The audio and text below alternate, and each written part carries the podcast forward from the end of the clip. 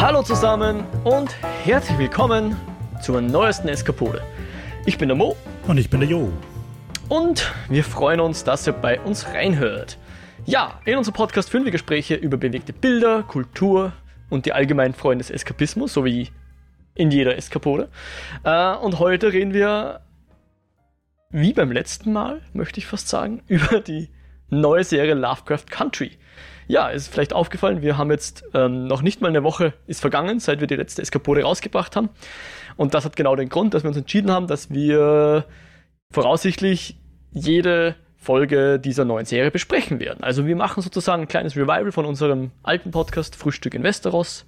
Jetzt natürlich irgendwie Frühstück mhm. in Artem County oder wenn man so will. Oder Frühstück irgendwie in so ähnlich. County. Genau. Nein, mit solchen Begriffen wollen wir uns, no. glaube ich, nicht abgehen. Nein, ich habe eher den, den, Kontrast Country. aus Frühstück und Sundown gemeint. Ah, natürlich, sehr schön, ja. Fast ein Paradox, ja. Genau, also die ganz treuen Fans werden vielleicht noch kennen und aus unseren Game of Thrones Seiten. ähm, sowas in die Richtung wollen wir gerne wieder machen, weil etwas, was ich nicht gedacht hätte, äh, als ich zuerst mal von dieser Serie gehört habe, aber jetzt, wo ich die zweite Folge gesehen habe, ich weiß nicht, ob es dir ähnlich geht, äh, es ist eine Serie, wo man viel Recap machen kann und vielleicht sogar sollte. Also ich kann mhm. mir vorstellen, ähm, wenn man die Serie einfach nur konsumiert, recht passiv konsumiert, dass man dann vielleicht, ohne groß drüber nachzudenken, nicht alles sofort, wie soll man sagen, aufnehmen kann. Mit Sicherheit nicht. Und vielleicht die eine oder andere Person deswegen ganz gerne noch einen Recap-Podcast hören möchte, um nochmal nachzuhören, was denn da passiert ist nochmal drüber zu sinnieren, mit uns diese Folge noch ein zweites Mal zu erleben. Und ja, dieses Service würden wir gerne anbieten und hoffen natürlich, dass wir da einen brauchbaren Job machen. Ich muss dazu sagen, dass die Serie, glaube ich, trotzdem für Leute, die jetzt nicht so ins Detail gehen wollen, trotzdem auch geil ist, weil sie einfach super gemacht ist. Also Definitiv. die Cinema ja. Cinematografie ist einfach auch schön und daher glaube ich, man muss sich gar nicht so reinnörden. Wenn man sie einfach nur anschaut, dann hat man halt eine unterhaltsame Serie mit großen Themen, ähm, wenn man sich reinnördet, findet man wirklich in jedem, auf jedem Buchrücken spannende Details irgendwie. Mhm. Ja, das trifft's. Genau, das, das Ding ist halt, wenn ich so einen Podcast mache jetzt mit dir, dann hilft mir das ja auch ein bisschen, weil dadurch, dass wir beide darüber reden und dadurch, dass ich mir dann meistens noch den einen oder anderen Recap lese oder die Folge noch ein zweites Mal schaue oder sonst irgendwas, mich jedenfalls damit beschäftige, das hilft mir dann auch, dass wenn jetzt dann die dritte Folge rauskommt, dass ich da besser vorbereitet reingehe. Ja. Und mir, es hilft mir auch dann, mich an, am, am eigenen Krawattel sozusagen zu nehmen äh, und da konzentriert die Folgen zu betrachten, mhm. weil ich muss schon zugeben, manchmal äh, neige ich leider dazu, dass ich dann hin und wieder mal aufs Smartphone schaue, vielleicht mal kurz Twitter check oder sonst irgendwas. Und da, wenn ich weiß, ich muss hier aufpassen, weil es gibt einen Grund dafür und ich werde dann noch einen Podcast drüber machen, dann schaue ich die ganzen äh, Folgen mit ein bisschen anderen äh, ja, Mindset. Ich finde das total witzig, weil dieses Pass, also dieses nebenbei beim Fernschauen irgendwas anderes machen oder beim Serienschauen oder mhm. Gott bewahre im Kino. Ähm, Niemals. Das, das habe ich irgendwie nie gemacht, weil ich irgendwie so einen Respekt gegenüber des, der Serie oder des Films empfinde. Das ist doch gut so, ja. Denk, es ist respektlos, wenn ich, also es ist ich respektlos gegenüber Game of Thrones, wenn ich da auf Twitter nebenbei rumscroll. Ja. Na eh, äh, es ist nicht immer so, aber oft genug ist auch, wenn die Serie nicht gut genug ist, dass man dann dazu verleitet ist, mal aufs Handy zu schauen. Aber ich, ich zumindest in meinem Fall ist so, dass ich das einfach oft schon einfach so aus Automatismen heraus mache. Ja? Wenn ich mich nicht extra dabei ertappe und ermahne, das nicht zu tun, dann mache ich es einfach nur aus, keine Ahnung, weil ich es immer mache. Ja? Was halt auch zeigt, wie verdammt süchtig wir nach diesen blöden Smartphones mittlerweile sind. Äh, in der einen oder anderen Form irgendwie schon, fürchte ich auch, ja. Lange Rede, kurzer Sinn. Heute reden wir über die zweite Episode dieser fantastischen Serie, Lovecraft Country. Äh, die Episode trägt den Titel Whitey's on the Moon, was ja auch dann in der Folge vorkommt, ein Spoken Word. Ähm, Gedicht. Gedicht, genau, mit von Beatnik Musik, glaube ich, unterlegt oder so, so Getrommler jedenfalls. Ich glaube, aus den 70er Jahren ist das.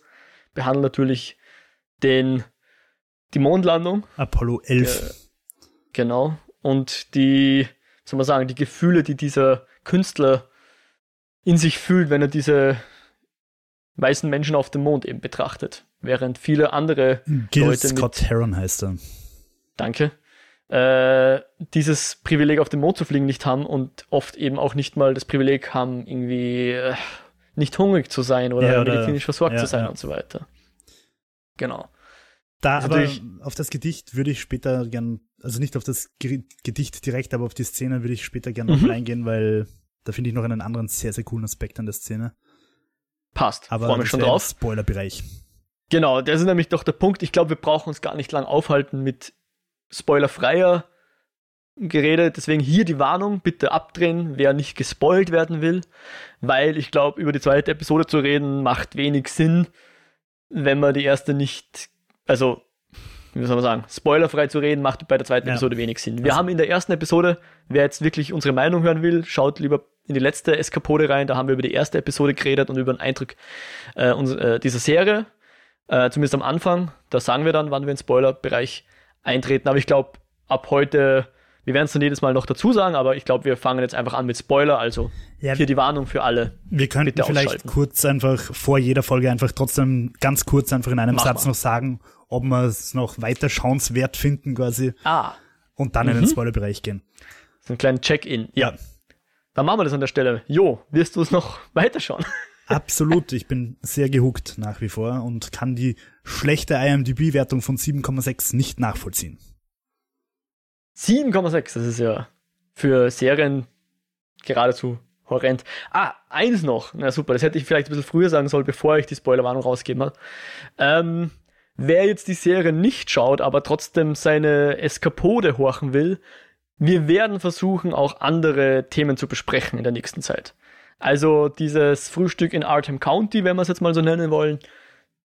Es wäre zumindest der Plan, bitte nagelt uns nicht drauf fest. Wir sind auch nur Menschen mit begrenztem Zeitbudget, aber wir versuchen, diese Serie on top zu unseren alle, circa alle zwei Wochen erscheinenden Eskapoden zu besprechen. Also wir versuchen, dass wir jede zweite Woche was anderes machen und dazu noch jede Woche äh, einmal über Lovecraft Country reden. Soweit der Plan. Jo. Und genau. Das machen wir jetzt an dieser Stelle auch. Also jetzt nochmal. Spoiler. Spoiler, Spoiler, Spoiler. Ihr seid gewarnt. Es geht los. Genau. Es geht los, nämlich ähm, mit einem sehr starken Kontrast zum Ende der letzten Episode. Ende der letzten Episode, die drei, also der Atticus, die Letty und der George kommen bei diesem Anwesen an, sind quasi einmal durch einen Fleischwolf gedreht worden. Du haben sich gerade mit Jogoffs geprügelt und mit Rassisten, Sheriffs ähm, bekämpft, kommen dann an und dort macht ihnen jemand die Tür auf und sagt, äh, willkommen zu Hause. Ich bin William. ich bin William. Das Lustige. Anfang dieser Episode ist jetzt eine schöne Montage, das fröhliche Leben, alles too good to be true, Fragezeichen. Die Liti hat irgendwie einen super Kleiderschrank mit lauter schöner Kleidung, die genau ihre Größe trägt. Und der George findet einfach die super geile Bibliothek vor. Der alte Büchernerd freut sich natürlich irrsinnig über Bücher. Und äh, die beiden sind erstmal super happy, aber tick weniger. Und das hat auch einen bestimmten Grund, jo. Ihm kommt das verdächtig vor. Er hat das Gefühl, das ist so perfekt drauf gedrillt, dass sie dort bleiben wollen, dass da irgendwas nicht stimmen kann. Mhm. Und er glaubt auch, also wir haben ihn ja letzte Folge schon so ein bisschen als suspicious nature kennengelernt.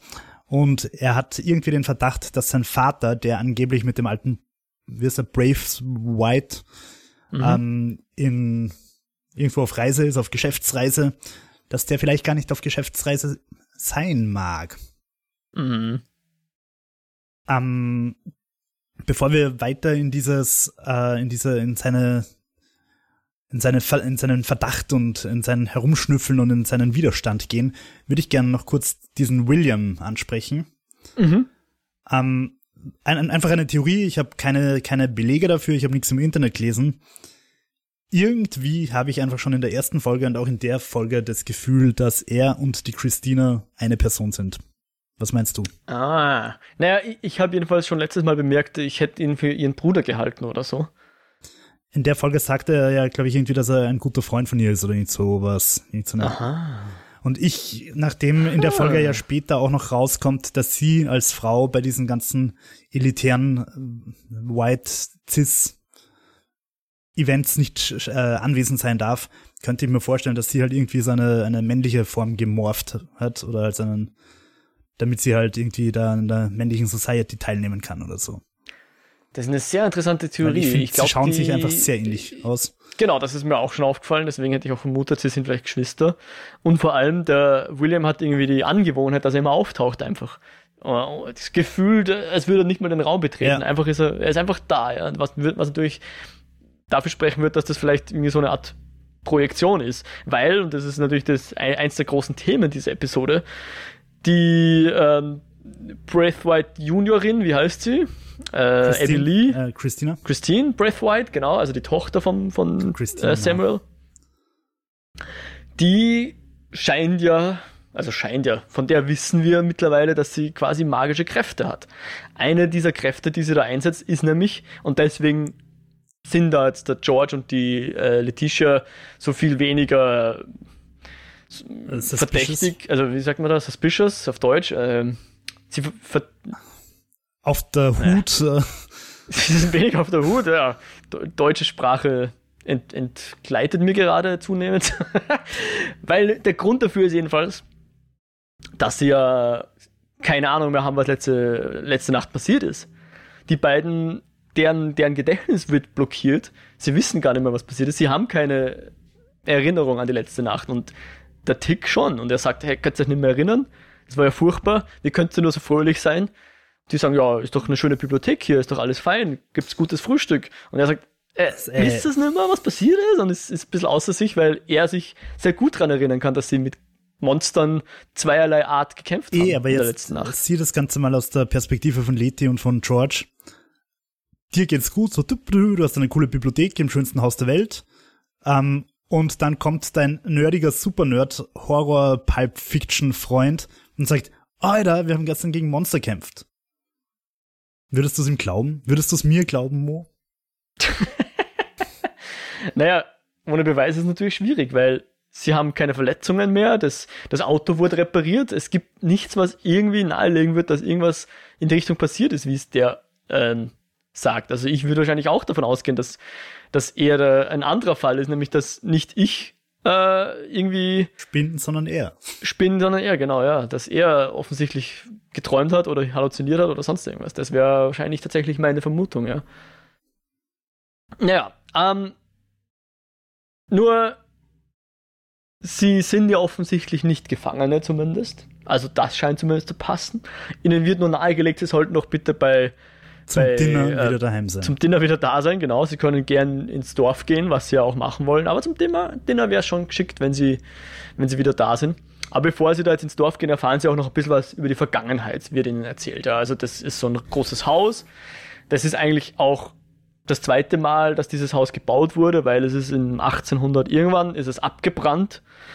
Ähm, damals eben gebaut von dem Ur-Braithwaite, dem Titus, Titus, ja, Titus. Titus Braithwaite, der das damals gebaut hat, dann ist es, der immer sehr nett zu seinen Sklaven sein soll. Also das ist Und wahrscheinlich irgendwie Vermögen mit Shipping gemacht hat, was genau Shipping die andeutet Sklaverei bedeutet, also Sklavenhandel. Genau. Und ähm, wie hast du das interpretiert, dass er sehr nett zu seinen Sklaven? Naja, wenn du dich erinnern kannst, ich habe letztes Mal erzählt von äh, Alexandre Dumas.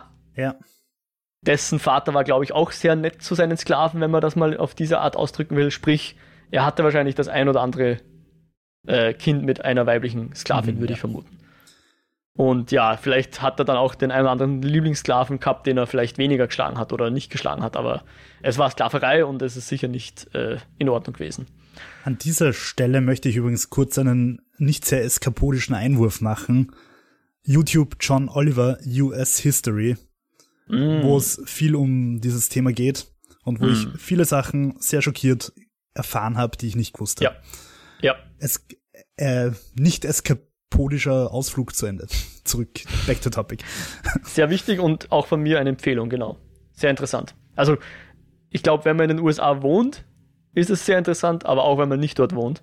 Halt einfach ähm, solche Figuren, dass halt George Washington auch relativ unheilig war und gar nicht so viele Sklaven befreit hat, sondern eher selber welche als elfjähriger Junge geschenkt kriegt hat und solche Sachen. Mhm, genau. Aber zurück äh, zu unserem Brave White Estate. Ja, genau. Das ist abgefackelt. Also abgebrannt. Wir wissen, glaube ich, nicht warum. Aber es haben wenige Leute überlebt. Und unter anderem können wir davon ausgehen, dass, also vor allem wenn wir die restliche Folge gesehen haben, dass die Ur, Ur, Ur, Ur, Ur, Ur, Ur Großmutter von Atticus wohl überlebt hat. Die dürfte dann wohl eine von diesen Sklavinnen sein, die besser behandelt worden ist, sprich vergewaltigt genau, zu denen er sehr nett war. ähm, ja. Ja, und wir, wir, sagen das natürlich voller Zynismus und Sarkasmus. Ja, ja. Also wir meinen das nicht ernst, wenn wir hier davon reden, dass der Sklavenhalter nett zu seinen Sklaven war, ja. Wie, wie die Liti schon sagt, das ist alles quasi Code gewesen, ja. Und ja, dann können wir, würde ich sagen, bevor es zum Dinner kommt, eh schon mal unseren Dorfspaziergang machen, oder? Mhm, genau. Also Atticus, Letty und George gehen ins Dorf und das ist so ein so eine Art äh, Amish. Wirkt ein bisschen so, ja. ja. Also die also, sind halt auch nicht ganz. Man muss dazu sagen, im Herrenhaus gibt's auch kein Telefon, weil diese Loge unter sich bleiben will, dieser edle Zirkel, dessen Anführer Titus das Porträt sehr nach Ku Klux Klan ausschaut. Mhm. Um, und in dem Dorf scheinen sie auch eher einfach noch so eher Beginn des 19. Jahrhunderts zu sein. Ja. Rückständig oder, oder, oder, oder Beginn des 20. nicht 19. Ja. Und ja, dort treffen sie, äh, finden sie einen großen Steinturm. Und was ist in dem Steinturm? Ja, also sie vermuten natürlich erstmal, das ist wahrscheinlich das Gefängnis. Dorfgefängnis sozusagen, ja. Und weil sie ja einen Vater suchen, von dem, wie du es vorher schon gesagt hast, der, der Atticus auch vermutet, dass der nicht auf Geschäftsreise ist, möglicherweise ist der da drin eingesperrt, ist so die, der Verdacht. Und dann kommt da so eine, ja, weiß nicht, die, die, die Dorfsheriff oder die Dorf, hm, keine Ahnung, was das ist, Trepperin, die irgendwie so ein bisschen aufpasst auf das alles, macht dann die Tür auf, sagt, nö, da ist nur Händel. Essen drin. Händel und genau. Schweine. Schweineköpfe und solche Sachen. Damit die Bären das nicht essen. Weil die Schwarzbären in der Gegend, die sind auch hungrig. Und da macht sie auch gleich äh, irgendwie doppeldeutige Anspielungen, dass es quasi auch noch andere wilde Tiere in der Gegend gibt, die fladern wollen. Ja. Und Alles recht, ja, unverhohlen, verhohlen, rassistisch, was mhm. sie da so von sich gibt, ja. Also auf mehrere Arten rückständig, dieses ganze Dorf. Und sie sagt halt auch, ähm, der, der William oder wer im, im Herrenhaus hat halt gesagt, ja, kommt halt zum Abendessen wieder heim. Und sie sagt halt relativ klar, Achtung, this is a Sundown Dorf. also mhm. sprich auch auf dem Ge Gelände von, von diesem, also auf diesem Atemgelände, dieses Dorf ist halt auch so ein verkacktes, rassistisches Sundown-Dorf. Hast du so gelesen, dass die Menschen, die dort wohnen, dann auch äh, zum Jagen anfangen oder hat sie das nur auf die Shogoffs bezogen? Ich glaube schon, dass sie das auf die Menschen bezogen hat. Also, nachdem sie da diese ganzen rassistischen Doppeldeutigkeiten gemacht hat, finde ich, kann man sie da schwer entschuldigen. Ah, okay. Ja, na eh, sicher. Da, Nein, dass sie Rassistin ist, hätte ich auch so gelesen, aber ich weiß nicht, ob sie eine von denen ist, die dann auch gewalttätig wird. Also sie, und vor allem sie hat ja auch diese beißenden, also diese, diese scharfen Hunde quasi mit und äh, ja. es ist nicht sehr, sehr einladend und friedlich und ja, die drei machen sich dann auch irgendwie auf den Heimweg. Ähm, was passiert? Zwei Dinge passieren. Erstens, Uncle George hat eine Erinnerung plötzlich so aus heiterem Himmel, nämlich er glaubt sich daran zu erinnern, dass die Mutter von Atticus eine Sklavin war, die bei einem Feuer irgendwie entkommen ist oder so. Mhm. Also die Mutter oder, oder redet er von Vorfahren? Ich die Vorfahren, glaube ich. Ich bin mir ja. gar nicht sicher, aber es könnte sich, wenn wir sagen, dass das Haus irgendwie so 1890 abbrennt ist, könnte sich sogar ausgehen, dass es die Mutter wäre. Äh. Naja, naja, schau, es kann sein, dass die Mutter das Baby war und die, ah, also so. dass diese Vision, die wir später sehen, dass das quasi die Oma war. Und die hat, mhm. die hat quasi die Mutter, die war, die war ja schwanger, glaube ich, diese Vision. Ja. ja. ja, genau, das auf jeden Fall. Also das Ob das die direkte Oma war oder eine Vorfahrin, aber irgendwas. Genau. Ja, auf jeden Fall eine, eine Vorfahrin von Atticus entkam als Sklavin einer Feuersbrunst. Und nach dieser großen Erkenntnis greifen auch schon wieder diese Shogoffs an, die sich so lustig durch die Erde wühlen. Mhm. Und naja, die erinnern sich und sind, wow, du hast recht gehabt. Und dann kommt Christina mit der Trillerpfeife und die Triller, Triller, die Trillerpfeife funktioniert so wie das Blitzdings bei Man in Black. Und Na, das hätte ich so nicht verstanden. Nein? Nein. Also die, die Pfeife dient, glaube ich, nur dem, den Shogoffs, also die Shogoffs wieder abzu wegzuschicken. Und ich glaube, die Christina macht das alles mit ihren Magierkräften. Okay. Also irgendwie kann sie, glaube ich, ich weiß nicht, ob das nur über, wenn sie anwesend ist, sprich im Haus, oder, oder ob sie das nur machen kann, aktiv Gedächtnis löschen kann, wenn sie da ist oder so, aber in dem Moment löscht sie, glaube ich, die letzten paar Minuten von, von äh, Letty und, und George aus, nämlich diesen Angriff, weil sie sagen dann so, warum sind wir voller Dreck? Haben schon wir vergessen, dass gerade Shogoffs da waren. Ich glaube nicht, dass das die Pfeife ist, ich glaube, okay. dass das die Christina macht. Okay. So oder so, das Gedächtnis ist wieder weg. Auf jeden Fall ist es, muss man auch dazu sagen, nur von George und Letty weg und nicht von Atticus. Ja, richtig, richtig, richtig. Jo, sie kommen zurück ins Herrenhaus und ähm, da kommt es dann zu seinem sehr eigenartigen, zu seiner Turmzimmerszene, glaube ich. Haben wir vorher oder nachher noch das, die, äh, die also Begegnung? Nee, nicht die Vision, sondern die Begegnung mit dem äh, Senior Braithwaite. Das meine ich gerade im Turmzimmer. Ah, Entschuldigung. Okay. Ich, ich bin ja. mir auch gar nicht sicher, ob diese, diese drei Visionen, also diese, diese Halluzinationen besser gesagt, ob die vorher waren oder das Turmzimmer, aber diese beiden Ereignisse kommen jetzt jedenfalls. Ja. Ich glaube, das Turmzimmer ist zuerst. Im ja. Turmzimmer sieht Atticus den alten Brave White, der so fest, Samuel. Samuel festgeschnallt ist auf dieser Streckbank, quasi auf dieser Operationsbank. Mhm, mhm. Und es wird ihm irgendein Körperteil. Ich glaube, die Leber, oder? Dafür bin ich ehrlicherweise biologisch nicht äh, ich würde es mal vermuten, ist die Leber, weil ich glaube, die Leber ist eins der Organe, was ganz gut wieder nachwächst. Eh, aber ich habe es halt schon auch so verstanden, dass es magisch nachwächst, weil der gute okay. Mann halt zwei Minuten später, nachdem er dann mit das stimmt. großen offenen Wunde mit Organ rostigen Nadel genäht ja. worden ist, wieder rumspaziert. ja, stimmt. Also das, ich habe das schon so gelesen, dass er, oder gesehen, besser gesagt, dass es äh, seine magischen Kräfte waren, die ihn da heilen. Und wir können vielleicht auch gleich vorwegnehmen, warum er da dieses Ding sich rausoperieren lässt. Weil er es der edlen Loge zum Fraß vorsetzt. So ein bisschen Jesusmäßig, er teilt das Brot und das Brot ist seine Leber. Genau, sein Leib. Jupp, genau. Äh, sie treffen da jetzt auch, ich glaube, sie haben dann auch ein kurzes Gespräch mit dem Samuel, also der Tick und er, weil der dann irgendwie sagt, oh, du bist ein bisschen dunkler, als ich geglaubt habe. So im Sinne von, es wirkte fast so, dass er enttäuscht ist, dass er, dass sein Nachkomme sozusagen nicht so weiß ist wie er selbst.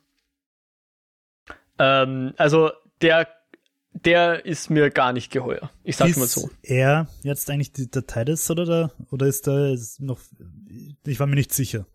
Ich glaube, er ist einfach auch ein Nachkomme dieses Titus. Also ein, keine Ahnung, Ur-Ur-Ur-Urenkel davon. Und der Tidus, also im, im Grunde ist der, was ist dann der Tidus von ihm? Äh, der Tick. Pff, keine Ahnung. Ein sehr weit entfernter Verwandter, der irgendwann mal denselben Opa hatte, quasi. Ja. Ähm, passt, das war's in dem Turmzimmer eigentlich, oder?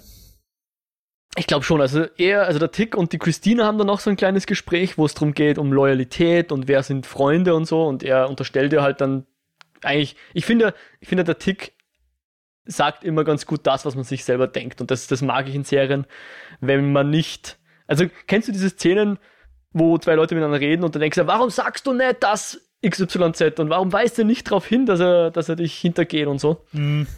Und der Tick sagt ziemlich gut das, was man sich selber denkt oder sogar ist sogar ein bisschen cleverer als man selbst, weil er unterstellt dir halt, ja, du redest immer davon, dass du, dass du unser Freund bist, aber mach doch mal auch was und sag nicht immer nur, dass du unser Freund bist. Äh, was immerhin dazu führt, dass sie äh, Litty und George das Gedächtnis zurückgibt. Ja, also diesen. Was ihnen aber in dem Moment sehr wenig bringt, weil sie dann in ihren Zimmern eingesperrt sind. Und rumschreien. Und genau, also schreien sie, sie rum, so na, sie schreien einfach mal, weil sie die Erinnerungen haben, oder? Du hörst ja. sie dann nur kreischen. Achso, das meinst richtig. Ja, ja, ja. Um, ja, und dann ist auch der Atticus wieder im Zimmer eingesperrt und alle drei haben Halluzinationen und zwar, ja, wie soll man sagen, nicht unbedingt Wünsche, aber halt Themen, die sie sehr beschäftigen, oder? Ja, Weil ich, ich kann glaub, nicht ganz sagen. Ich glaube nicht, glaub ich, dass so Atticus ähm, sich mit Jamie Chung gegenseitig abstechen will, dass das sein größter Wunsch ist. Na, ich, ich würde es auch eher metaphorisch sehen oder sowas, ja. Also etwas, mit dem sie zu kämpfen haben im, im ja. weitesten Sinne, was auch immer das heißt, ja.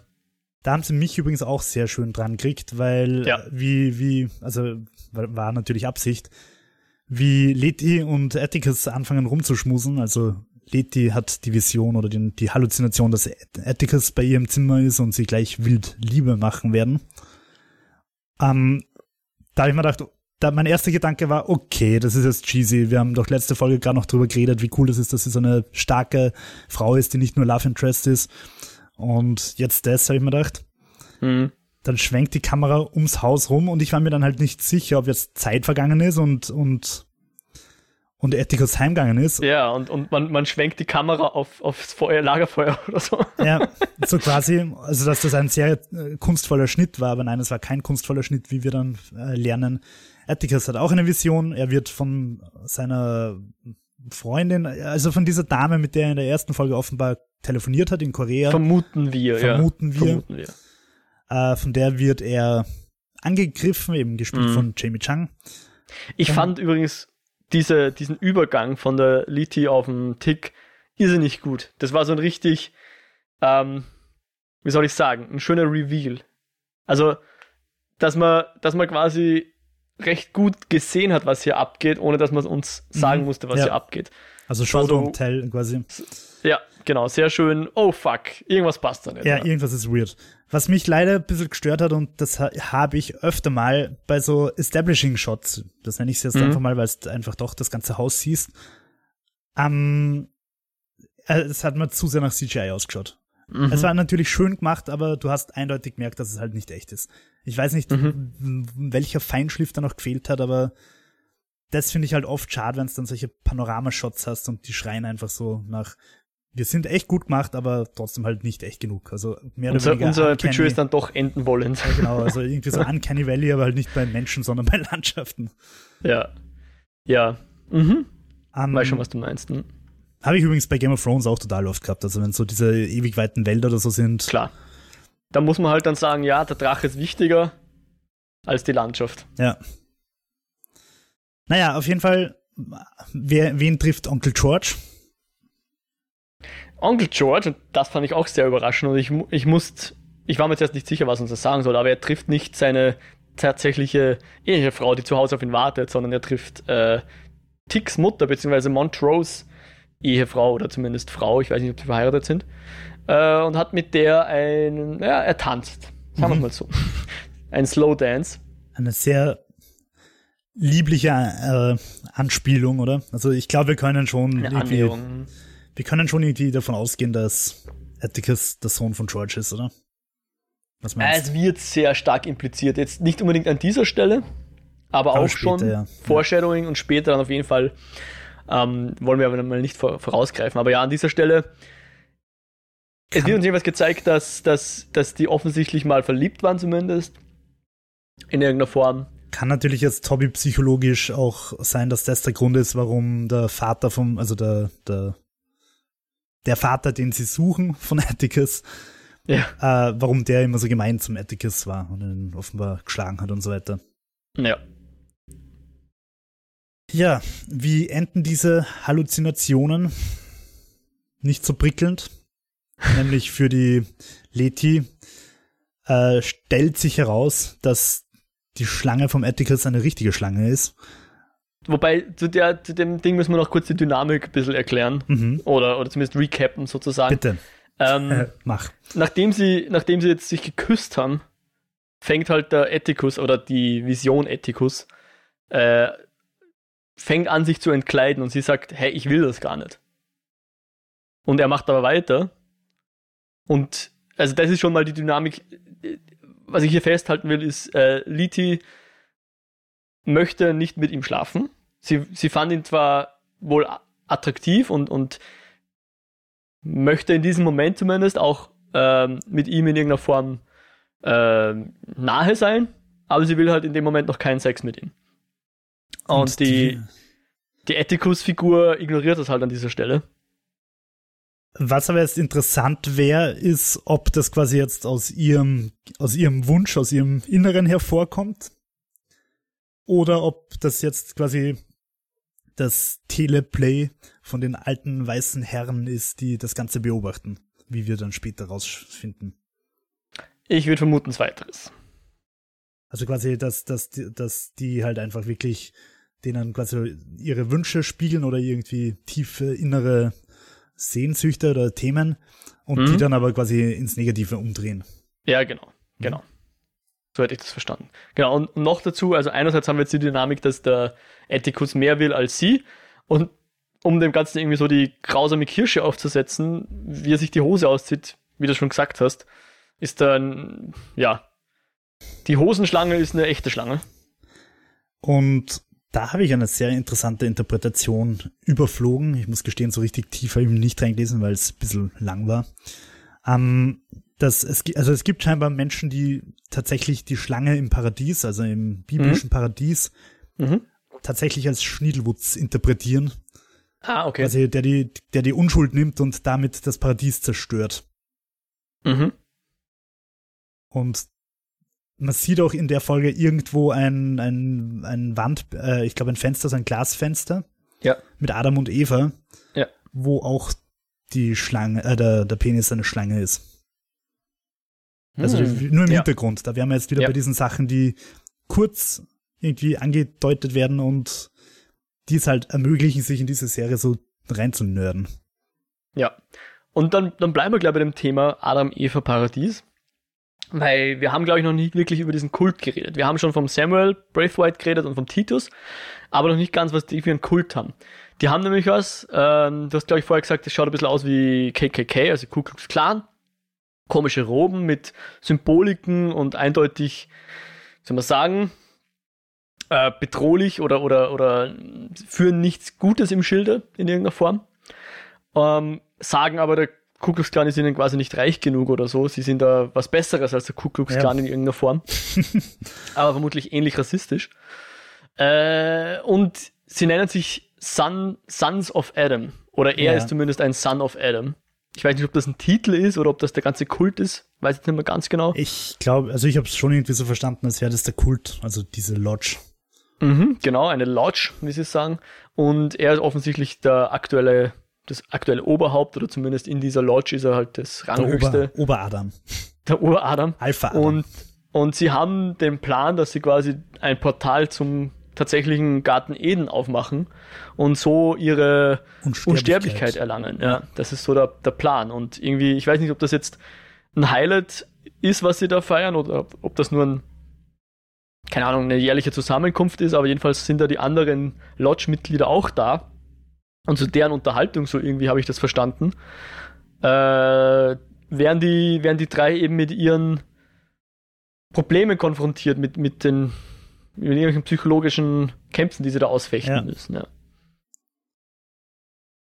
Und das ist übrigens also so diese, diese Vorstellung von der Unsterblichkeit, wenn man sich so darüber irgendwie vorstellt, okay, wie wär's so unsterblich zu sein, du weißt, wie es irgendwie in 100 Jahren abgeht, du weißt, wie es in 1000 Jahren abgeht. Und dann denkt man so, naja, es gibt schon Leute, bei denen wäre es nicht so schlecht, wenn sie einfach sterben. und das, also ganz ehrlich, schau dir die Geschichte der Menschheit an, da gibt's wirklich genug Leute, die nicht so edlen Bluts wie ich sind. Und die einfach, na, das heißt der Spaß, aber es, es, es hat schon einen Grund, warum Menschen sterben. Weil, keine Ahnung, Leute wie ein Hitler braucht man echt nicht für die Ewigkeit. Und das ist eigentlich ziemlich bedrohlich, was die da anstreben, diese Ober, Ober, Oberrassisten. Von dieser Lodge, die da einfach mal drauf aus sind, ihren, ihren Rassismus quasi in die Unendlichkeit zu tragen. In die Und doch viel weiter. ja, ja, genau. Ähm, aber ich glaube, in, in, in diesem Moment jetzt in der Serie wir haben noch nicht das Ritual, richtig? Da kommt vorher noch das Essen. Äh, noch das Essen, genau, eben diese Stückchen die von dem Organ und die Flucht. Beim Essen ist halt noch wichtig, also sie sind beim Essen, da ist schon mal wichtig, dass die Frauen nicht teilnehmen dürfen. Richtig. Das haben wir ja. schon vorher angedeutet, die genau. Christina also darf nicht. Die, die, die, der George und der Tick werden tatsächlich sogar dazu eingeladen. Mhm. Es wird ihnen gesagt, hey, zieht euch schick an, weil jetzt dürft ihr auch zum Essen kommen. Vom, wohlgemerkt vom William. Mhm. Und die, ich glaube, vorher findet noch dieser Dialog zwischen Atticus und Christina statt, wo sie halt so sagt, ja, egal was ich mache, ich werde halt nie, also quasi nie gut genug sein, um da teilnehmen zu dürfen. Und das finde ich halt irgendwie auch total spannend, weil da einfach in dieser Ebene von Rassismus, die in der Serie behandelt wird, einfach nochmal diese andere Ebene, also diese Gender-Debatte aufgemacht wird. Diese mhm. Ungleich, dieses Ungleichgewicht. Weil sie da in der Hinsicht halt quasi ähnlich also ohnmächtig. Sie, ohnmächtig ist, genau. Sie hat, sie mhm. ist halt da auch einfach an ein Merkmal gebunden, an dem sie in der Situation nichts ändern kann. Und das halt einfach äh, sie einfach auch von manchen Dingen ausschließt. Natürlich ist sie super reich und sowieso privilegierter, aber es ist trotzdem die, äh, also ich könnte mir vorstellen, dass Atticus und sie auf dieser Ebene da irgendwie bonden quasi, weil sie da einfach gleich, gleichmäßig ohnmächtig sind. ja. Und, ja, gute und Beobachtung, ja. Die andere Frage war, warum ich mir vorstellen könnte, dass sie nicht teilnehmen darf wenn meine jetzt gerade besprochene Theorie nicht stimmen sollte, dass sie da einfach diese zweite Ebene auch noch aufmachen wollten. Einfach aus, aus drehbuchtechnischer Sicht, dass man sie quasi außer Haus hat, wenn das ganze Haus einstürzt, dass sie weiterlebt mhm. für die weiteren Folgen. Mhm. Weil wenn sie, ähm, wenn sie beim Essen und bei dem Ritual mitgemacht hätte, wäre sie ja auch zu Asche geworden. Mhm. Aber nachdem sie nicht mitmachen hat dürfen, freuen wir uns hoffentlich in noch zahlreichen weiteren Folgen über sie. Meine Frage ist jetzt noch, haben, also ich glaube ja, habe ich das, A, also zwei Fragen. Erstens, habe ich es richtig verstanden, dass die, die Christina Braithwaite, also die Abby Lee, die diese Kräfte kontrollieren kann, in irgendeiner Form. Die. Also das, das, die Erinnerung und diese, diese Leute in Zimmer einsperren, diese Magie macht sie, oder? Bin ich mir nicht sicher. Also ich glaube, okay. sie kann drauf einwirken, aber ich bin mir nicht sicher, ob sie es allein macht. Weil die zweite Frage wäre dann, ist sie die Einzige, die das kann? Nein, oder das können, ich das ich nicht. können also, auch die, die Männer, die da anwesend sind, der, der Old, der Old Adam, also dieser Ober-Adam, der Samuel, Samuel ja. da, bei dem gehe ich schon davon aus, weil der macht ja dann dieses Mega-Ritual. Mhm was das ja auch eine Form von Zauberei ist. Und ich bin halt bis jetzt davon ausgegangen, dass diese Pfeifen das Gedächtnis löschen. Mhm. Und ähm, daher wäre ich nicht davon ausgegangen, dass sie die einzige ist, die zaubern kann. Aha, ganz ehrlich, ich glaube, das mit den Pfeifen würde ich so nicht vermuten, weil in der ersten Folge, als wir zum ersten Mal die Pfeifen gehört haben, wissen sie ja noch, ja, was passiert ist, oder? Eh, und dann am, nachdem nachdem man die Pfeifen hört, am, am Rückweg, also wie sie zu einem, da haben wir dann erstens auch einen ziemlich brutalen Sprung, fällt mir gerade ein. Das hat mich nämlich ja. in der ersten Folge ein bisschen gestört, dass einfach die halbe Nacht dann einfach so übersprungen wird. Oh, jetzt sind wir plötzlich dort vor dem Schloss. Ja. Ähm, also man weiß einfach nicht, was, was da in der Zeit passiert ist. Was könnte man eigentlich fast sagen, ein bisschen cheap, lazy writing ist, weil sie halt einfach das Dilemma überspringen. Ich bin noch nicht zeigen. ganz sicher, ob die Zeit nicht vielleicht noch eine Rolle spielen wird, weil mir kommt auch vor, dieser Ausflug ins Dorf, der hätte nicht wirklich zwölf Stunden dauern müssen oder wie auch immer, wie lang da ein Tag ist, ja. Weil sie gehen ja kurz nach dem Mittagessen los und, und sind dann am Rückweg wird schon dunkel, also pff, bin mir nicht ganz sicher, ob Zeit unbedingt verlässlich ist. Also ich habe das, ich habe das so verstanden, dass sie da so, keine Ahnung, drei bis fünf Stunden ins Dorf gehen. Das lasse ich mir schon einreden, wenn sie um 14 Uhr irgendwie okay. Mittagessen, das ist dann am Abend. okay. Ja, gut. Ja, vielleicht. Mhm. Um, naja, aber wie gesagt, vielleicht, hoffentlich wird das noch geklärt. Um, wie findest du die, die Christina so als Figur? Sie ist mysteriös, aber noch nicht viel mehr. Also ich meine, im Vergleich zum Samuel finde ich sie mal netter weil sie zumindest Lippenbekenntnisse gegenüber dem Atticus macht und ihm tatsächlich, ich weiß nicht, wie viel davon Taktik ist, aber sie, sie hört ihm zu und er sagt, hey, wie wäre es, wenn du auch mal was tust? Und dann gibt sie tatsächlich auch äh, Liti und George das Gedächtnis zurück und so. Ich weiß nicht, ob sie sich bei ihm einschleimen will, ob sie wirklich mit ihm, ob sie ihm wirklich wohlgesonnen ist. Es ist mir noch sehr suspekt, aber weniger, wie soll ich sagen, der, der Samuel, bei dem weiß man schon ziemlich genau, dass er nicht in Ordnung ist. Ähm, ich Wage ist wieder eine unserer legendären Spekulationen, die sich dann 100% als falsch rausstellen, wie bei Game of Thrones. Mm, sie, sie wollen uns sie jetzt so ein bisschen als nett aufbauen. Und ich denke mal, es gibt halt zwei Optionen. Die eine Option ist, sie wollen uns freundlicherweise auch einen weißen Charakter, sondern einen, einen guten Quotenweißen quasi geben.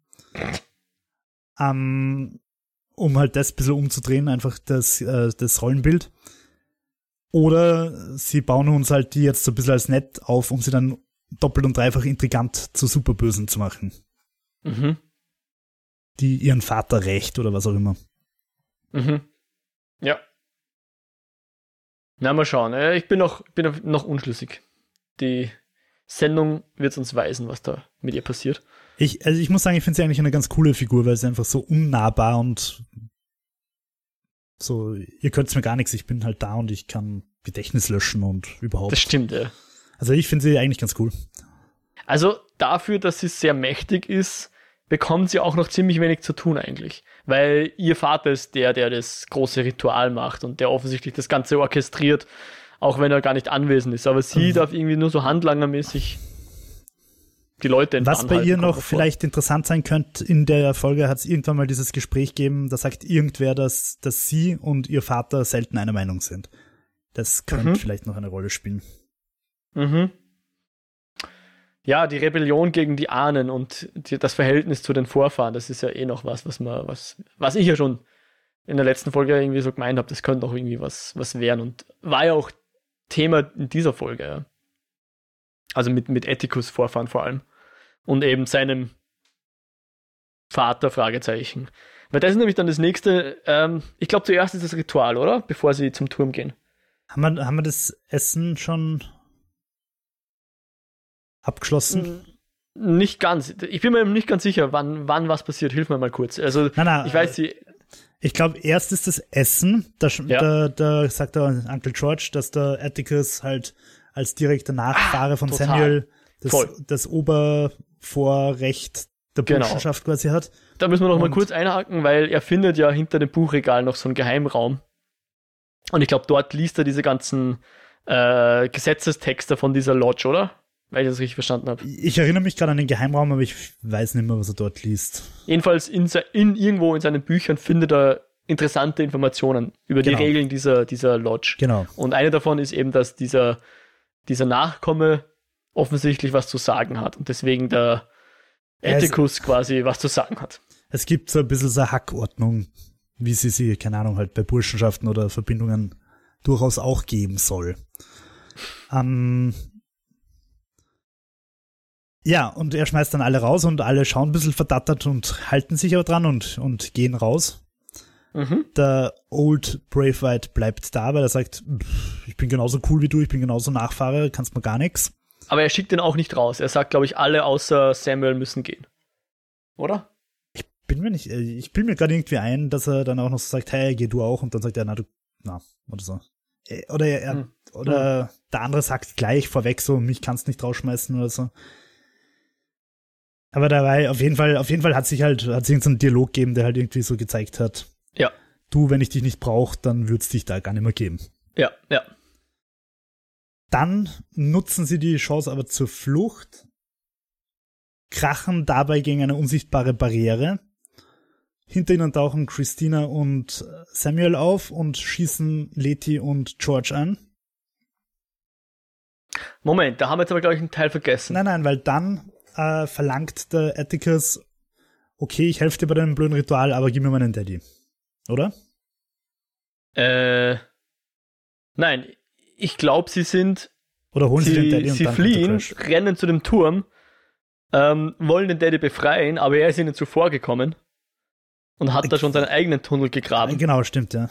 Und dann, also sie fahren jedenfalls mit dem, mit dem silbernen Auto und dann fahren sie halt mit dem Auto irgendwo hin und krachen dann gegen die, ich glaube so rum war's. Dann krachen sie gegen die, diese unsichtbare Wand.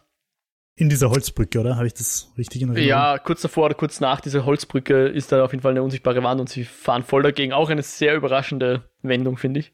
Ja. Hat mich auf den, kalten, äh, auf den falschen Fuß erwischt. Nein, weißt du, woran dich das erinnert hat? Sag mir es. An die Need for Speed Hot Pursuit Autumn Strecke Wo es auch diese blöden Holzstrecken gegeben hat. Ja, die allererste Strecke, total. Da hat sicher auch Ecken, ja. und da gegen irgendwelche Ecken gefahren ist. Und dann irgendwie von 300 km/h auf 0 in einer Zehntel Sekunde. ja. Ach ja, an das hat mich erinnert. Flashback. genau, und äh, sie sind dann natürlich schwer verletzt und, und genau, krabbeln dann alle so raus und irgendwie der Deal ist dann, pass auf, wir, wir retten deine Freunde, dafür machst du beim Ritual mit. Die, die Liti tun sie gleich heilen. Der George sozusagen noch das, das, wie soll man sagen, die Geisel. Ja. Also die Liti wird halt geheilt, um zu zeigen, hey, pass auf, wir können genau. das. Wir, das ist die Anzahlung. wir machen nicht nur leere Versprechungen. Mm, genau. Und dann, genau, Ritual, Ritual, Ritual. Und da möchte ich jetzt äh, kurz, was, was ich bei dem Ritual sehr geil finde, mal ganz abgesehen davon, dass es natürlich einfach ein cooler Move ist, da dieses White is on the Moon, dieses Gedicht drüber zu legen, in dem es einfach darum geht, dass die schwarzen Communities leiden und hungern und die Miete und die Medikamente nicht zahlen können, während die Weißen zum Mond geschossen werden und dort Flaggen aufstellen. Also es ist einfach ein cooles, extra diegetisches Ding, das da drüber gelegt wird. Hat mir sehr gut gefallen.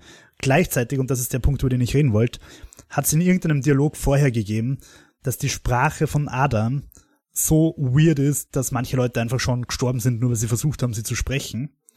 Mhm. Und darum finde ich das aus filmtechnischer Sicht sehr clever, dass du diese, die Sprache nicht hörst, dass du, dass du, ah. sie fangen an zu murmeln und dann wird White Design ja. drüber gelegt. Das habe ich eigentlich Sonst würden wir ja alle sterben quasi und wahnsinnig und werden. Wenn, und jetzt lass mich noch weiter nörden, jetzt kommt mein Universitätsgenörde ja, dazu, aber, aber bitte, auf völlig bitte. unwissenschaftlicher Basis. Rein spekuliert für diese Eskapode.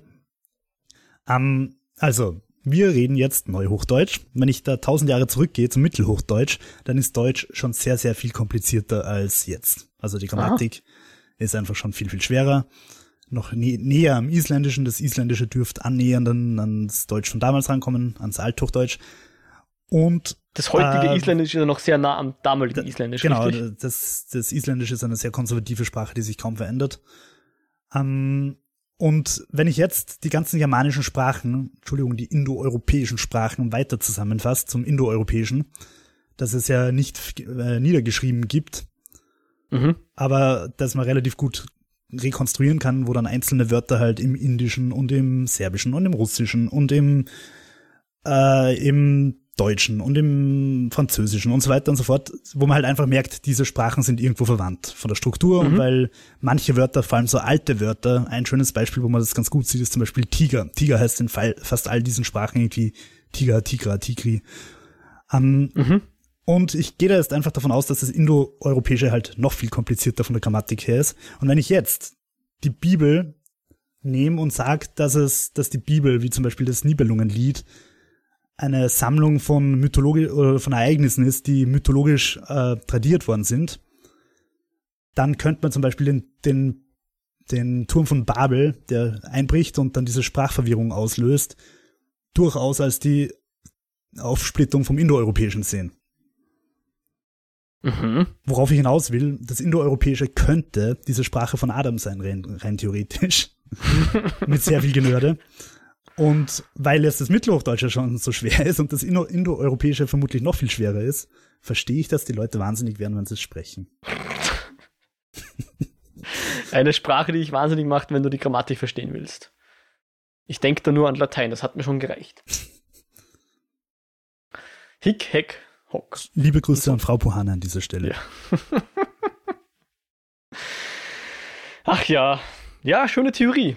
Also Aber jedenfalls wissen wir nicht, was sie reden, ja? Genau, das habe ich wirklich cool gelöst gefunden. Also, dass da einfach dieses sehr kritische Gedicht einfach über dieses möglicherweise indoeuropäische Gemurmel drüber gelegt worden ist.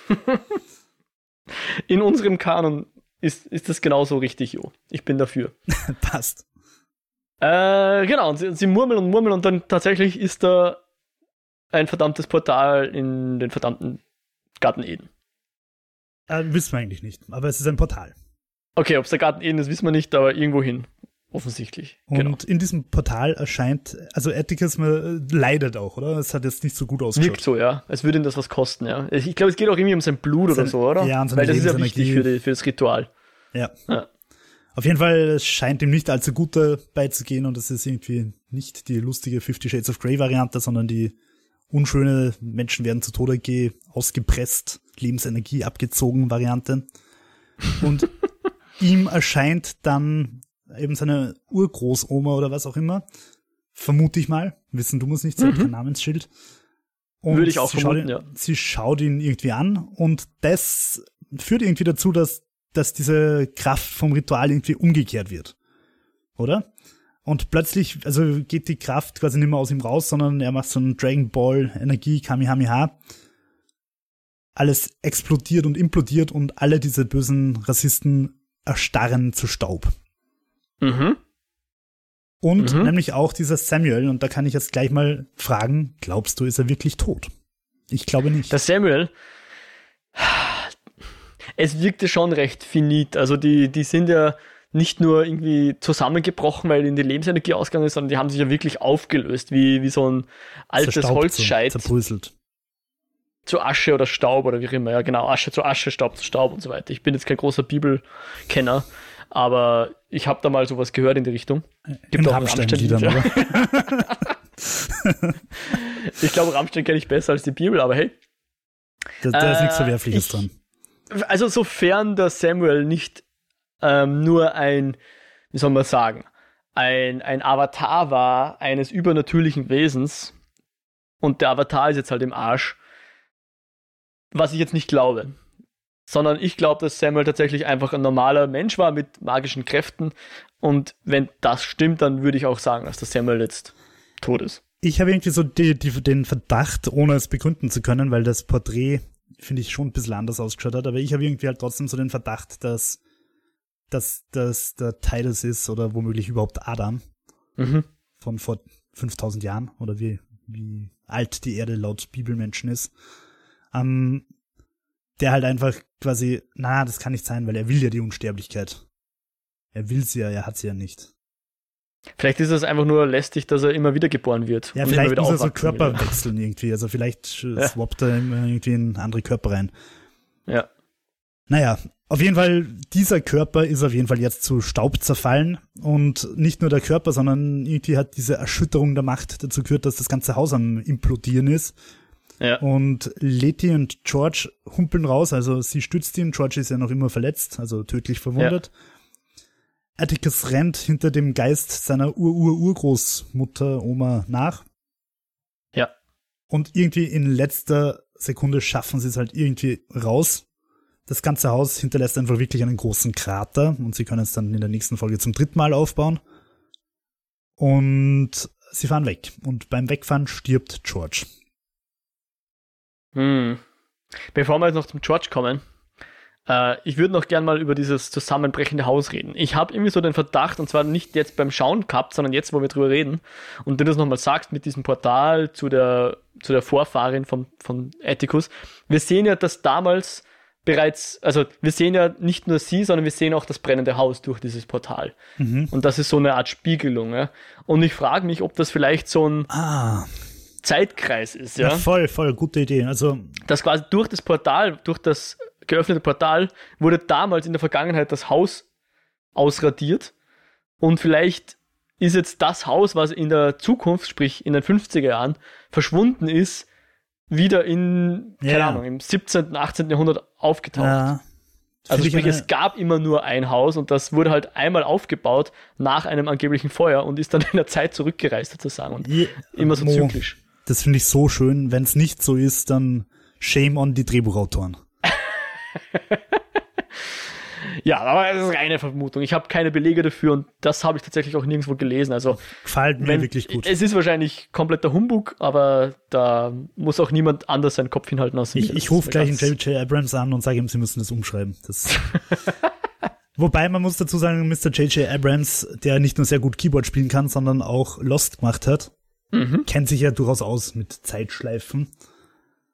Äh, daher wäre es vielleicht durchaus möglich. Ja, wobei ich, ich dem Abrams ja unterstellen würde, dass er mehr Mysteries sich ausdenken kann, als er auflösen kann. Also ich weiß nicht, ob der alle seine Mysteries naja, selbst das, das heißt beantworten nicht, kann. Das heißt nicht, dass es die Zeitschleife nicht gibt, sondern nur, dass es keine logische Erklärung gibt. ja. oder die Erklärung ist alles ein Tod oder so. Aber genau.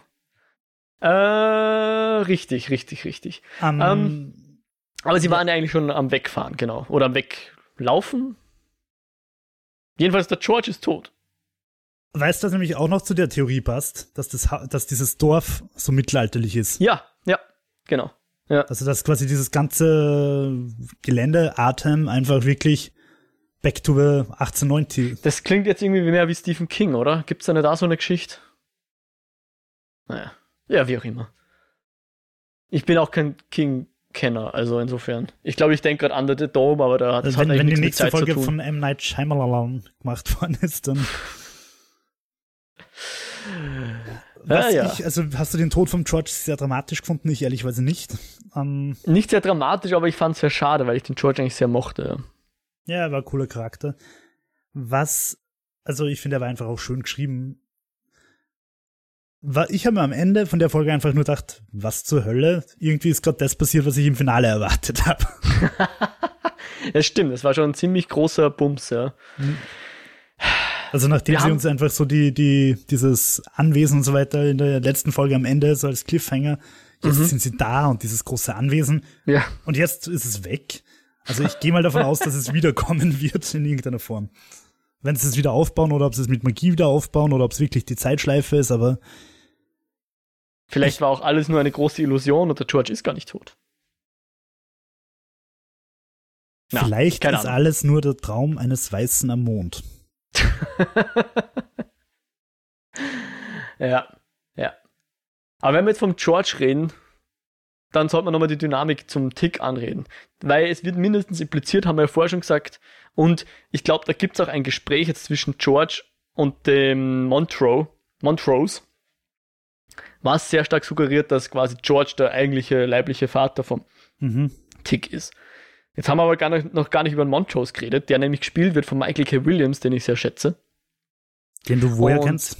Äh, zum Beispiel von The Wire. Aber von, von ganz vielen anderen auch. Man kennt ihn sogar aus Call of Duty, glaube ich. Oder was Battlefield? Na, Battlefield war es. Im Battlefield 3 oder 4 hat er auch mitgespielt. Aber in, in The Wire spielt er den Oma, das war, glaube ich, eine seiner kultigsten Rollen. Habe ich dir mal erzählt, warum ich über Wire nicht weitergeschaut habe? Nein. Das ist ein bisschen peinlich und ich schäme mich auch ein bisschen dafür. Ich bin mit dem 4 zu 3 in der ersten Staffel nicht klarkommen. gedacht, Aber Lighthouse schauen, schon so Unschaubar. ähm, naja, vielleicht irgendwann noch. Kann ich mich noch auf was freuen. Auf jeden Fall, ähm, ja. An der Stelle möchte ich kurz noch den äh, William-Schauspieler erwähnen, Jordan Patrick Smith, wo ich mich mhm. auch die ganze Zeit gefragt habe, woher kenne ich den, woher kenne ich den? Kennt man aus Vikings. Er spielt einen der Wikinger? Ragnars Söhne. Er spielt eine der Hauptrollen, nämlich einen der Söhne von Ragnar, den Ubbe, wo er ganz, ganz anders ausschaut und aber finde ich, ich freue mich, dass er in einer Serie mitspielt, die cooler als Vikings ist, weil Vikings ist momentan, glaube ich, wirklich meine most hated Series. Ich finde es mhm. unfassbar, wie man was an die Wand fahren kann.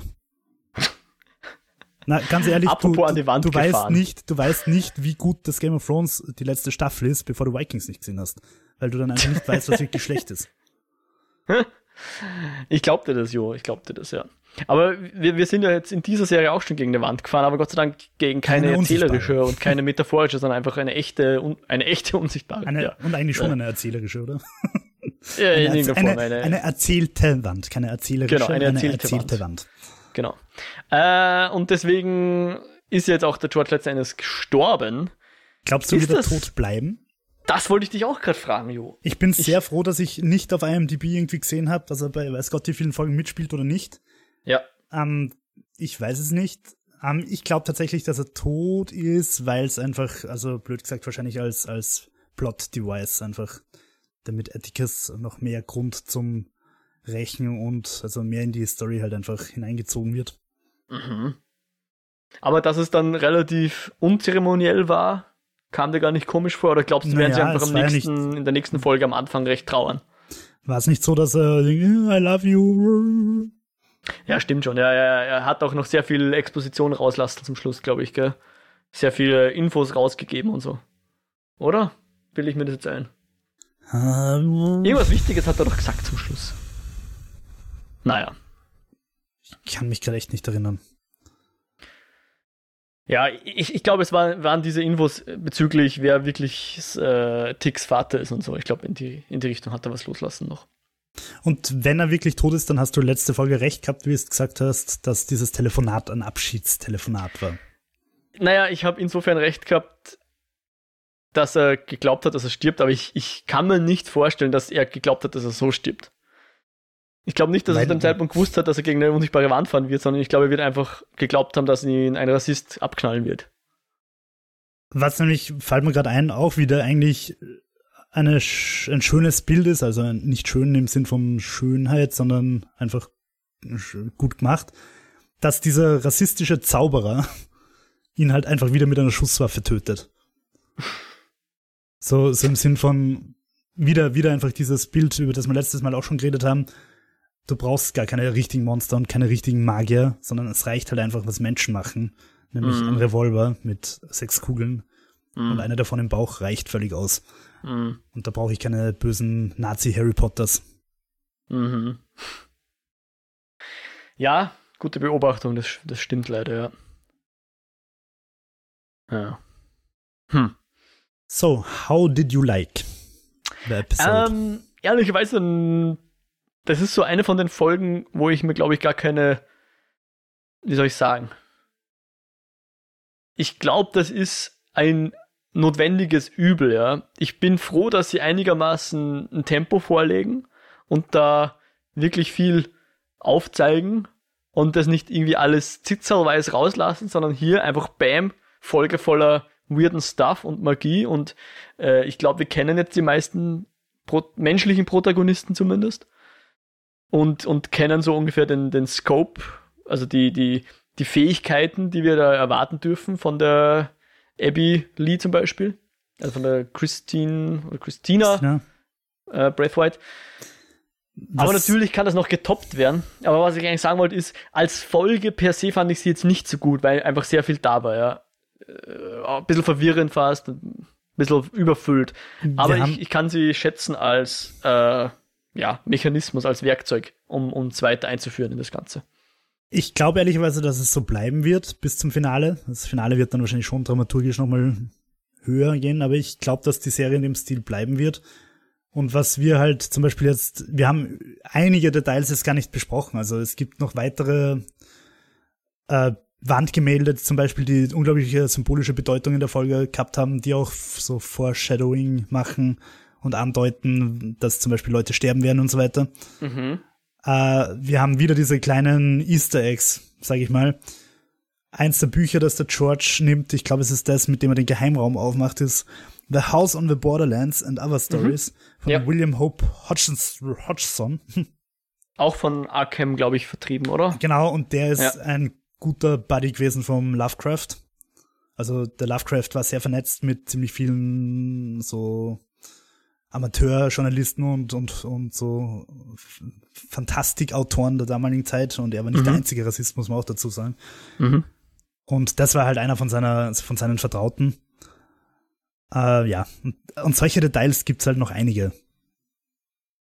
Wissen wir noch nicht, was jetzt ein roter Hering ist und was nochmal relevant wird. Ja? Ich glaube ganz, also ganz ehrlich, dass diese Bücher, dass die einfach gedroppt werden, um quasi einerseits als Liebeserklärung an dieses Genre, weil Lovecraft Country, die Serie, finde ich, ist schon eine Liebeserklärung an dieses Fantastische bis jetzt. Und gleichzeitig nutzen sie die Bühne und diese Hommage aber, um aufzuzeigen, dass da halt auch einiges falsch läuft. Mhm. Und zwar nicht nur bei Lovecraft, sondern auch in der Menschheit. Mhm. Das stimmt. Aber ich glaube, sie machen nicht zufälliges Foreshadowing, weil, wie gesagt, ich möchte jetzt nicht immer mich selber loben auf die Schulter klopfen, aber diese Alexandre Dumas, der ein, äh, eben ein Kind mit einer Sklavin hatte und so weiter, das ist ja alles etwas, was wir in dieser Folge wieder gesehen haben. Also ich glaube schon, dass die immer so ein bisschen, wie soll man sagen, behaupten und Andeutungen genau äh, fallen lassen. Ja. ja.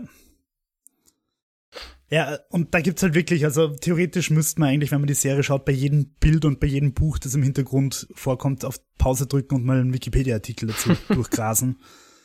Bei Bildern ist es halt schwierig, weil ja, also es gibt Reverse Image Search. Ich wollte gerade sagen, du kannst natürlich einen Screenshot machen und dann Reverse Image Suche und ja, aber dann, dann wüssten wir ja schon, was passiert. Das wäre ja auch langweilig. Boah, jetzt würde mich interessieren, Achtung, wieder ein kurzer Exkurs. Wenn ich die Reverse Image Suche verwende, was passiert mit den Bildern, die ich hochlade? Ja, was meinst?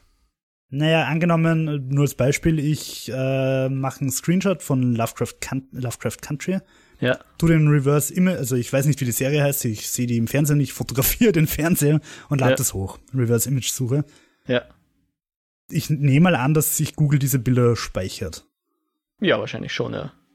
Kann ich dann wegen Copyright, also kann ich quasi einen Copyright Strike kriegen, weil ich, weil ich das gemacht habe?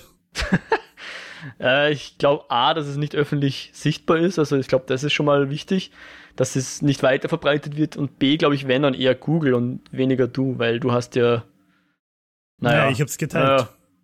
Äh, ja, keine Ahnung. Pff, müsste man Juristen fragen. Wahrscheinlich Vermutlich nicht, weil sonst. Wahrscheinlich sonst sitzen die Google-Bilder-Server in der Liechtensteiner Botschaft auf irgendeiner Cayman Islands oder so und ist doppelt und dreifach unzugänglich. Aber Finde ich eigentlich gerade eigentlich wirklich interessante Frage.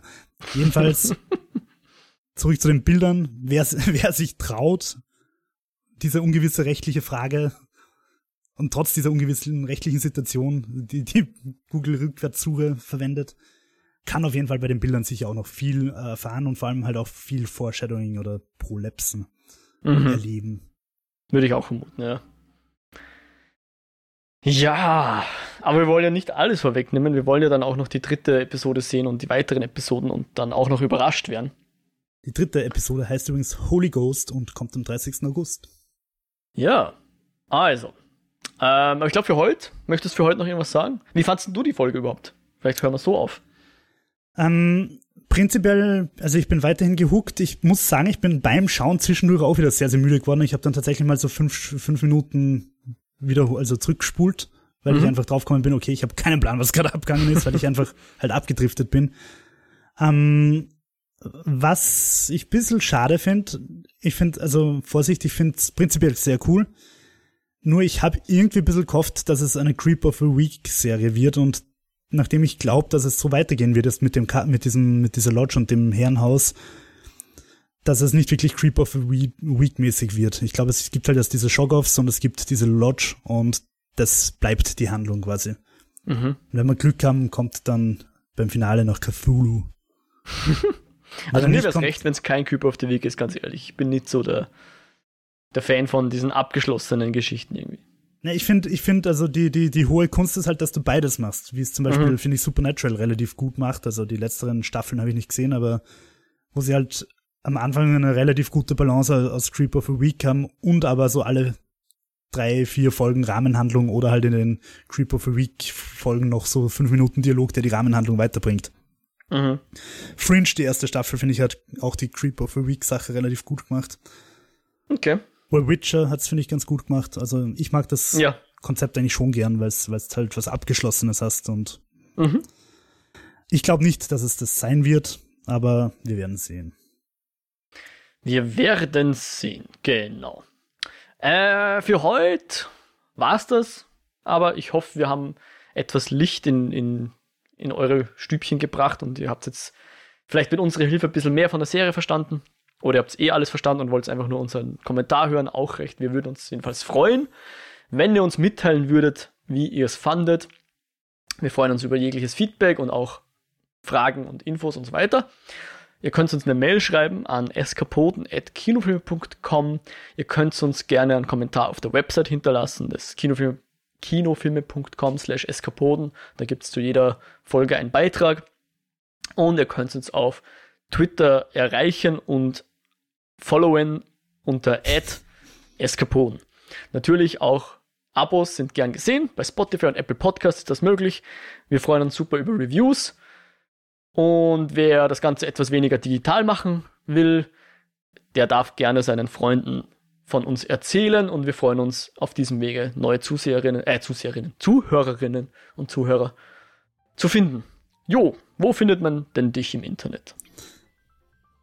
Man findet mich an mehreren Stellen, aber am präsentesten wahrscheinlich auf Twitter derzeit, at WhiteRabbit360. Und wo findet man dich? Mich findet ihr unter @modriak auf Twitter, das ist Modriak mit einem C wie Cäsar am Ende. Wer mehr von mir hören will, darf gerne einen Lichtspielcast reinhorchen. Der ist auch auf kinofilme.com slash podcast zu finden. Lasst uns wissen, wie ihr die Folge fandet. Lasst uns wissen, wie ihr die Eskapode fandet. Lasst uns alles wissen, was ihr wollt. Ihr habt die Kontaktmöglichkeiten. Wir würden uns super freuen. Und wir würden uns natürlich super freuen, wenn wir das nächste Mal euch wieder begrüßen dürfen. Für heute verabschieden wir uns und wünschen euch alles Gute. Auf Wiederhören. Ciao, ciao.